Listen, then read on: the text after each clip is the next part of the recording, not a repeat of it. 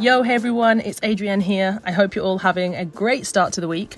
So, today's Monday motivation episode is all about gathering, it's about connection, it's about the importance of meeting with people offline, face to face, in real life.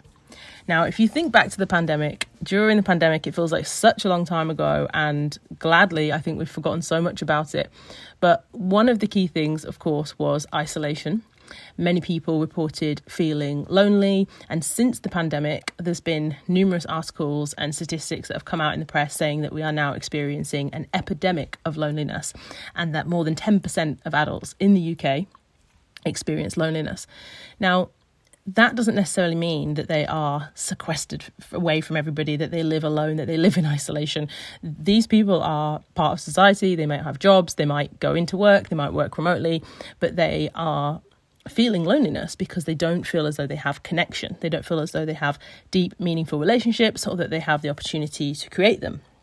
So, I've talked many times on this podcast before about, of course, the concept of time well spent and the idea that time is one of the most valuable things that you can give to another person.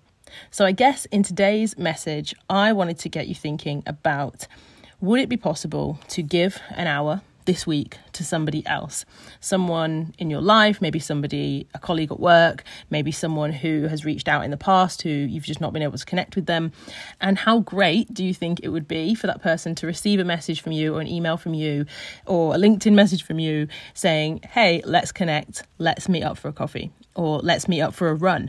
One of the questions that I provide in the Power Hour book is Who would love to hear from me today? It's a question, it's a prompt that I ask people to do when they journal in the morning. And it says, Who would love to hear from me today? And this happened to me recently. I received a message from someone that said, and it's someone I haven't seen for ages, um, maybe a couple of years actually. And she said, Hey, Adrienne, I know life's really busy. I hope you're well. I'd really love to meet for breakfast, for lunch. Let me know if you're around and we should connect.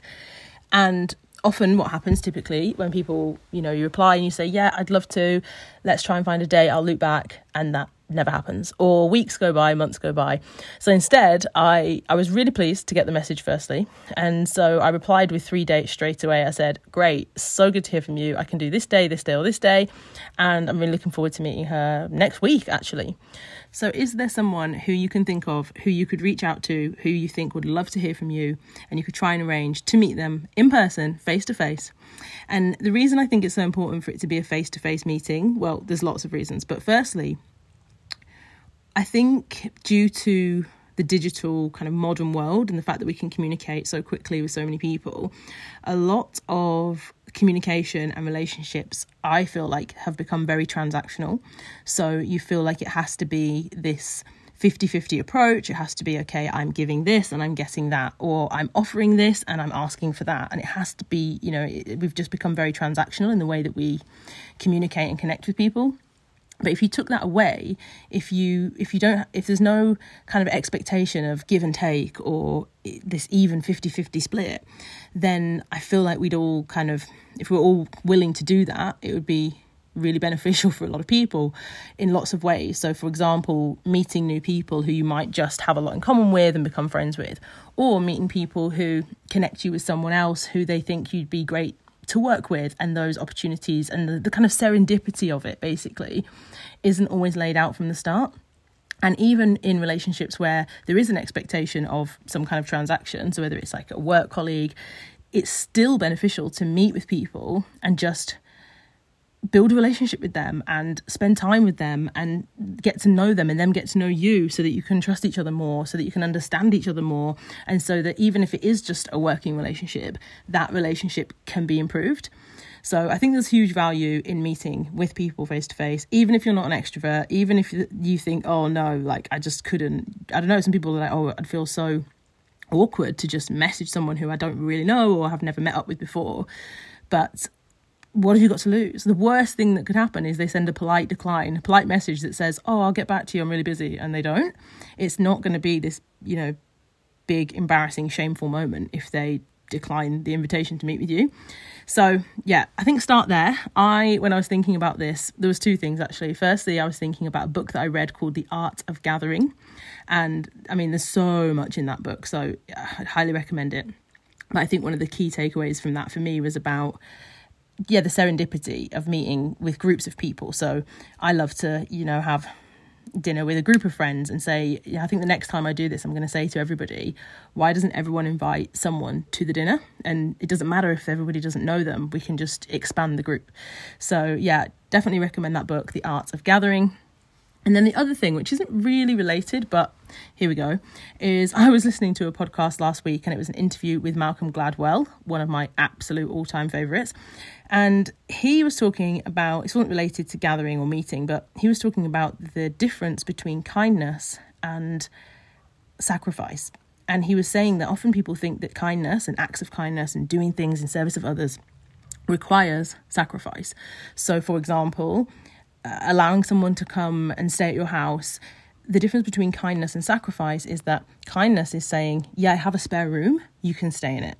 Sacrifice is saying, I don't have a spare room, but you can have my room. You can take my bed for the night. That is a sacrifice.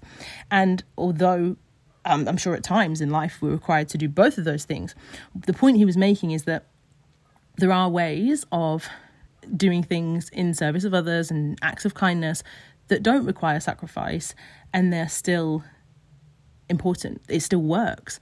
And I just thought it was really interesting. And then I guess layering that onto this idea of meeting with people and giving them time is that it doesn't have to be this huge sacrifice. So it doesn't have to be, okay, for example, I, you know, I have a friend who I haven't seen for a while and when we were chatting, you know, she, she actually suggested, oh, you know, we should book a weekend away and we should, you know, spend a whole weekend and book this trip. And as much as that would be great, that does feel like at the moment, with my work commitments and with the kids and with everything that's going on in both of our lives, trying to find a whole weekend to go and do that might potentially feel like not a sacrifice, but it would feel like a big ask. Whereas just meeting for a run or meeting for lunch is really, really doable.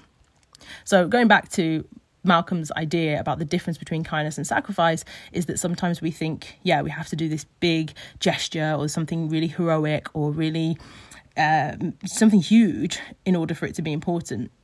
And actually, it can be something really small. So it could literally be a 30 minute coffee, or if you know somebody, if you think, okay, this person's really busy. I know, for example, there's somebody that I'm going to reach out to this week, and I know that they're incredibly busy. And so I'm not going to ask them to spend the entire day or, you know, a, whole weekend. I'm just going to say, you know what, let's meet at 10 for an hour or something like that. So, in conclusion, is there someone you could reach out to this week? Is there someone who you think might be lonely and might benefit and might be really, really pleased to have to spend the time with you? Is there someone who you'd love to learn from and actually you know be honest with them and say i really admire your work and i think that you know i could learn a lot from you. Just whatever it is be honest be humble reach out connect with more people. My hope is that if you take action after listening to this short message then it could lead to something great have an awesome start to the week i will be back tomorrow with another episode see ya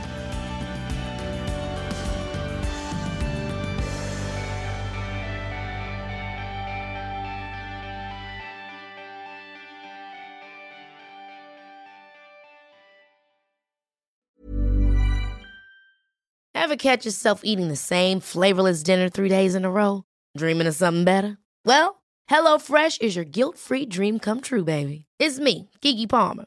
Let's wake up those taste buds with hot, juicy pecan-crusted chicken or garlic butter shrimp scampi. Mm. Hello Fresh. Stop dreaming of all the delicious possibilities and dig in at HelloFresh.com. Let's get this dinner party started.